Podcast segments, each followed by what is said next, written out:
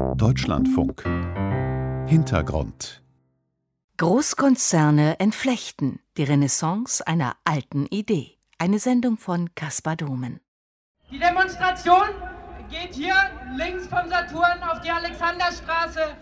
Berlin-Alexanderplatz, April 2019. Auftaktveranstaltung für das Volksbegehren Spekulation bekämpfen, Deutsche Wohnen und Co. enteignen. Und dann zur Arena Kreuzberg, wo diese elendige Immobilienmesse derzeit stattfindet. Miete kostet mehr als wir verdienen, singt die Sängerin. Weil in der Folge genügend Menschen den Aufruf unterschreiben, stimmen in diesem September Berlins Bürgerinnen und Bürger darüber ab, ob Konzerne mit mehr als 3000 Wohnungen gegen eine Entschädigung enteignet werden sollen. Der Ausgang ist offen. Mit einem anderen Instrument wiederum will ein Bündnis von 30 Nichtregierungsorganisationen die Macht großer Konzerne beschneiden. Im Juni dieses Jahres forderten sie deshalb von der Politik, Zitat, übermächtige Konzerne entflechten. Geht es nach ihnen, sollen die deutsche und die europäische Kartellbehörde das scharfe Instrument der Entflechtung erhalten, das ihre Kollegen in den USA schon seit Anfang des 20. Jahrhunderts besitzen – Sie können Unternehmen unabhängig von einem konkreten Kartellrechtsverstoß entflechten.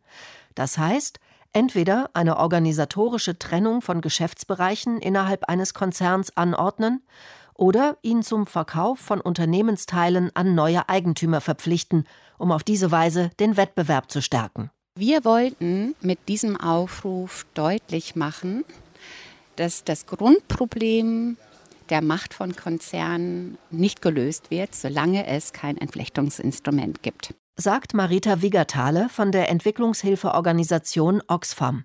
Die Marktkonzentration ist wirklich eine wesentliche Hürde für die soziale und ökologische Transformation.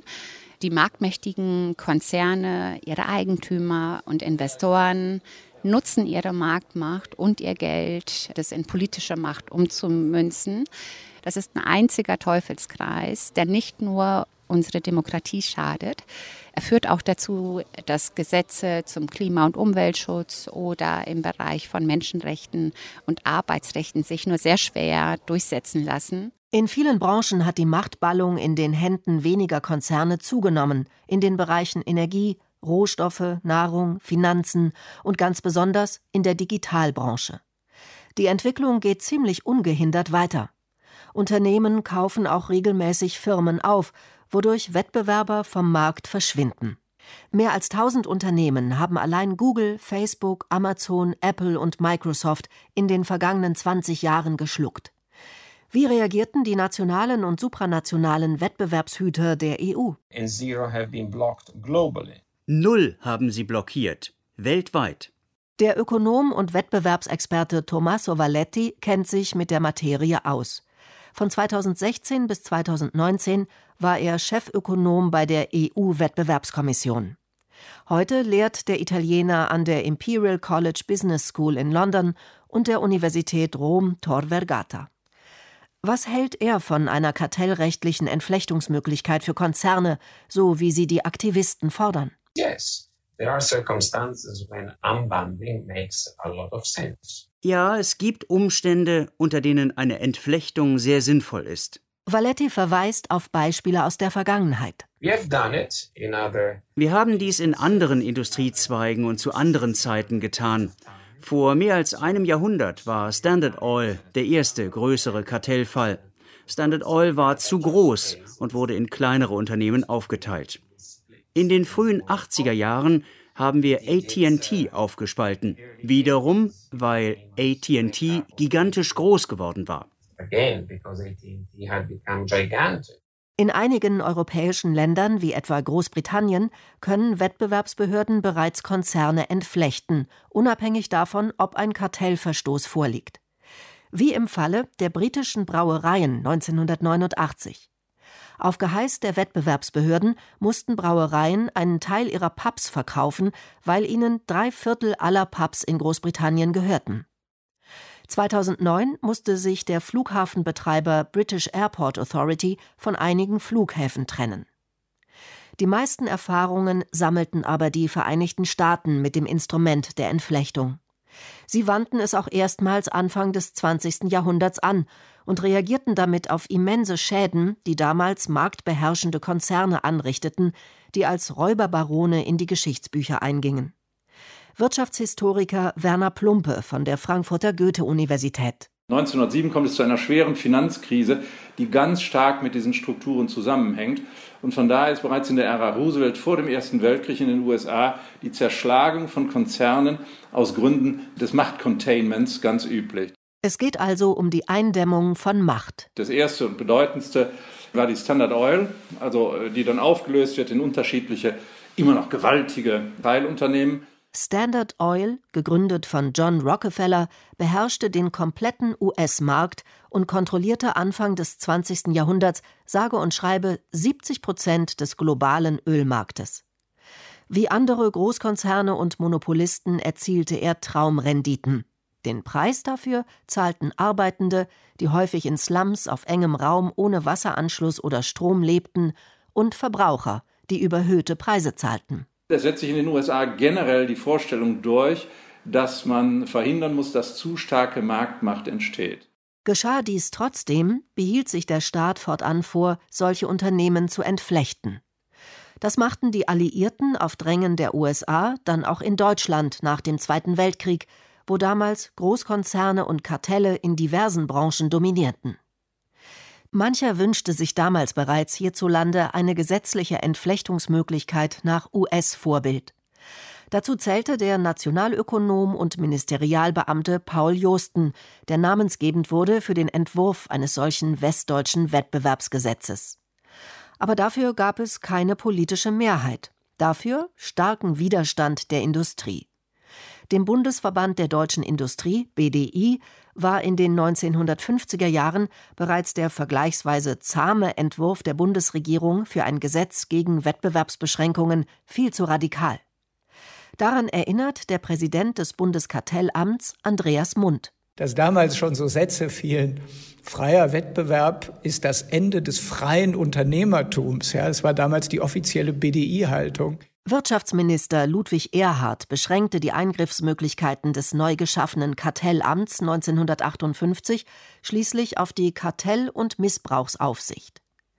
Aber die Frage nach der Möglichkeit einer Entflechtung flammte mehrfach wieder auf, vor allem auf Betreiben der FDP. So forderte die Partei 1977 in ihren Kieler Thesen die Prüfung der Möglichkeiten zur Entflechtung von Großunternehmen und war 2010 der Treiber für einen Gesetzentwurf der schwarz-gelben Koalition, den damals auch Bundeskartellamt und Monopolkommission unterstützten. Anlass war die Konzentration in der Energiewirtschaft. Aber der Anlauf scheiterte. Also nach meiner Kenntnis hat es Widerstand aus der Union gegeben, sagt Reinhard Huben, wirtschaftspolitischer Sprecher der FDP-Fraktion im Bundestag und verweist auf die Haltung des damaligen Bundeswirtschaftsministers aus den Reihen der FDP.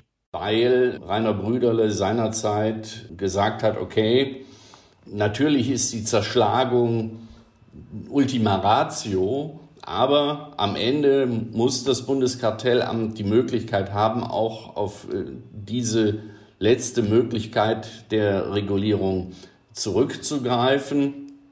Und die, die Konfliktlinie nach meiner Kenntnis war halt die Frage, muss man nachweisen einen Missbrauch der Marktmacht? Allerdings erfüllten die Entflechtungen nicht immer ihren Zweck. Wirtschaftshistoriker Werner Plumpe zieht mit Blick auf das entsprechende Handeln der Alliierten im Nachkriegsdeutschland eine gemischte Bilanz. Nur macht man damit die Erfahrung, dass gerade im Wiederaufbau, im Wirtschaftswunder diese Strukturen nicht wirklich gut funktionieren. Funktioniert habe es zwar im Bereich der chemischen Industrie, so Plumpe, aber in der Schwerindustrie, die ja in den 50er Jahren dann sehr schnell in die Strukturkrise gerät, funktioniert es nicht. Und da ist man 1960 etwa wieder da, wo man vor dem Krieg auch gewesen ist. Und im Bereich der Banken ist es ganz ähnlich. Auch da ist ein Finanzierungsinstrument, so wie es die Enteigner sich vorstellen, nicht möglich. Das ist die deutsche Tradition. Seitdem ist es eigentlich still geworden in diesen Fragen. Es gibt immer mal wieder kartellrechtliche Eingriffe. Die sind aber nicht von wirklich großer Bedeutung. Eine große Rolle spiele die Dauer der Verfahren, die sich in Rechtsstaaten regelmäßig jahrelang hinzögen, wenn Unternehmen sich auf juristischem Weg wehrten.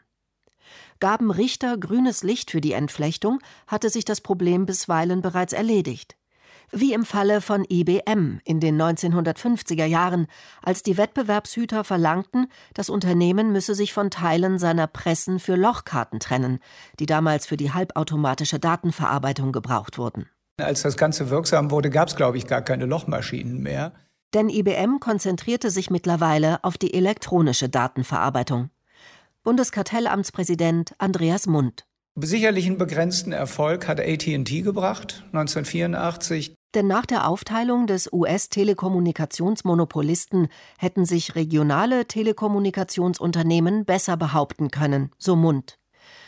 Trotz der durchwachsenen Bilanz hätte Mund das Instrument einer missbrauchsunabhängigen Entflechtung gerne im Werkzeugkasten seiner Behörde. Man sollte das nicht ausschließen als Wettbewerbsrechtler, aber es kann wirklich immer nur Ultima Ratio sein. Allerdings haben es diejenigen Kartellbehörden, die über dieses Instrument verfügen, mehrere Jahrzehnte kaum genutzt. Weil nämlich ab den 1980er Jahren sich die Chicago School im Wettbewerbsrecht durchgesetzt hat, sagt Oxfam-Aktivistin Marita Wiggertale. Die an der Universität Chicago beheimatete Denkschule habe später auch die Europäische Wettbewerbskommission beeinflusst. Die Idee der Chicago School beschreibt der britische Soziologe Colin Crouch in seinem Buch Das befremdliche Überleben des Neoliberalismus als neue Wirtschaftstheorie. Im Falle des Wettbewerbsrechts entwickelten die Wissenschaftler einen anderen Maßstab für die Bewertung von Konzernen. Zuvor sei es Wettbewerbshütern darum gegangen, den Wettbewerb aufrechtzuerhalten, damit Kunden eine möglichst große Wahlfreiheit hätten, schreibt Crouch. Nun ging es darum, unter welchen Umständen Verbraucher die größten Wahlmöglichkeiten hätten. Dies sei, so die Theoretiker der Chicago School, der Fall, wenn die Volkswirtschaft am stärksten wachse, was wiederum der Fall sei, wenn sich die starken Unternehmen durchsetzten und die schwachen Firmen vom Markt verschwenden. Colin Crouch schreibt diese Theorie bevorteilt das Großunternehmen. Ihren Kern bildet das Argument, dass Unternehmenszusammenschlüsse und Fusionen, aus denen Großkonzerne hervorgehen, die gesamtwirtschaftliche Effizienz stets vermehren. Wie dieser Gewinn konkret in einer Gesellschaft verteilt wird, kümmerte die Anhänger der Chicago School nicht, ebenso wenig wie die Empirie. Denn laut Studien vernichten eine Menge Fusionen ökonomischen Wert. Aber die damals neue Theorie hatte großen Einfluss, besonders in den USA. Ökonom Tommaso Valetti. Im Grunde haben die Vereinigten Staaten 20 Jahre lang nichts unternommen, vor allem wenn es um Kartellrecht im digitalen Bereich geht. Ich würde sagen, dass Europa trotz aller Unzulänglichkeiten eine glücklichere Ausgangsposition hat. Die Europäische Kommission hat viele Fälle im Technologiebereich bearbeitet. Allerdings gibt es in jüngster Zeit in den USA eine Rückbesinnung der Kartellbehörde. So the US has been quite um, remarkable in the speed of change. Die USA hätten sich mit einer bemerkenswerten Geschwindigkeit gewandelt, so Valetti. Bestes Beispiel ist Facebook. Nach Ansicht der Kartellbehörde besitzt das Unternehmen ein Monopol bei sozialen Medien und soll deswegen den Messenger-Dienst WhatsApp und die Bild- und Videoplattform Instagram verkaufen. Aber in den Augen des zuständigen Gerichts belegte das Kartellamt seine Ansicht unzureichend, weshalb es das Ansinnen in diesem Juni ablehnte, aber der Behörde ermöglichte, entsprechende Belege zu präsentieren, was diese im August beabsichtigt. Wie sehr sich unter Präsident Joe Biden die Haltung zu Wettbewerbsfragen verändert hat, zeigt auch eine Spitzenpersonalie. Neuerdings leitet die progressive Juristin Lene Kahn die US-Kartellbehörde. Sie hatte als Wissenschaftlerin in Fachkreisen 2017 für Aufsehen gesorgt, als sie sich in einem Aufsatz dem sogenannten Amazon-Paradox widmete. Zwar mache der Online-Händler kaum Gewinn, er sei aber trotzdem sehr mächtig. Wettbewerbsbehörden hätten dagegen keine Handhabe. Der deutsche Kartellamtschef Andreas Mund reagiert jedoch verhalten auf die Offensive seiner US-Kollegen. Merkwürdig ist ja, in den USA ist in den letzten Jahren mit dem Wettbewerbsrecht sehr wenig passiert. Da springt man also heute direkt zur dritten Stufe zum Thema Entflechtung. Viel Potenzial böten Mund zufolge die ersten beiden Stufen, die Wettbewerbskontrolle und die Regulierung. So habe seine Behörde etwa durchgesetzt, dass Amazon auf dem sogenannten Marketplace gegenüber den Händlern hafte und Kündigungsfristen einhalten müsse. Andreas Mund. Last but not least, ganz wichtig, die Händler auf dem Amazon Marketplace können seitdem gegen Amazon in Deutschland vor deutschen Gerichten klagen, was sie auch fleißig tun. Also wir haben den Weg geöffnet für eine zivilrechtliche Auseinandersetzung und die Händler, die müssen nicht mehr nach luxemburgischem Recht in französischer Sprache nach Luxemburg. Die Wettbewerbshüter kippten auch die Bestpreisgarantie des Buchungsportals Booking.com. Nun entscheiden die Hotels wieder selbst über ihre Preise. Die EU-Kommission hat ebenfalls diverse Verfahren gegen Google, Facebook oder Amazon eröffnet. Aber den ständigen Machtzuwachs der Digitalkonzerne haben die Wettbewerbshüter damit nicht gestoppt. Das liegt auch daran, dass Wettbewerbshüter digitale Unternehmen nur schwer greifen können mit ihren herkömmlichen ökonomischen Standardmodellen, die sich an Preisen orientieren. Wenn es um die Digitalisierung geht, sind die ökonomischen Modelle ungeeignet. Es sind Nullpreismärkte, weil wir Google und Facebook mit unseren Daten bezahlen. Um beispielsweise Übernahmen zu unterbinden, müssen Wettbewerbshüter nachweisen, dass daraus Nachteile für Verbraucher entstehen. Sie müssen dafür den relevanten Markt definieren und dann die Marktanteile und Preise berechnen. Was im Falle von traditionellen Industrieunternehmen gut funktioniere, scheitere bei Digitalunternehmen und führe teilweise zu absurden Ergebnissen. Als beispielsweise Facebook seinen Konkurrenten Instagram übernehmen wollte, hätten die Wettbewerbshüter als relevanten Markt den der Online-Kamera-Apps identifiziert. Der Forscher beschreibt eine weitere Hürde für Kartellämter bei der Bewertung der Marktmacht von Digitalkonzernen. Es gibt eine Menge Daten, aber sie befinden sich in den Händen von Google, Facebook, Amazon und anderen. Sie haben unabhängigen Wissenschaftlern aber nie Zugang zu diesen Daten gewährt. Deswegen ist auch die Forschung ins Hintertreffen geraten. Ökonom Valetti würde den Spieß gerne umdrehen. Künftig sollten systemisch wichtige Konzerne bei Übernahmevorhaben gegenüber den Wettbewerbshütern belegen, dass sie die gleichen Funktionen nicht selbst entwickeln können und die geplante Übernahme gut für die Verbraucher sei. Wenn Sie nicht beweisen können, dass das erwartete Endergebnis gut für die Verbraucher ist, würde ich es blockieren.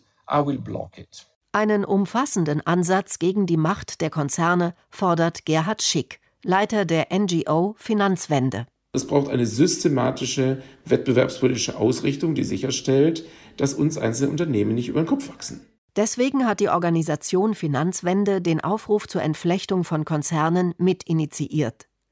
Schon als finanzpolitischer Sprecher der Grünen im Bundestag hatte Gerhard Schick vor der Machtkonzentration in Händen einiger weniger Großkonzerne gewarnt.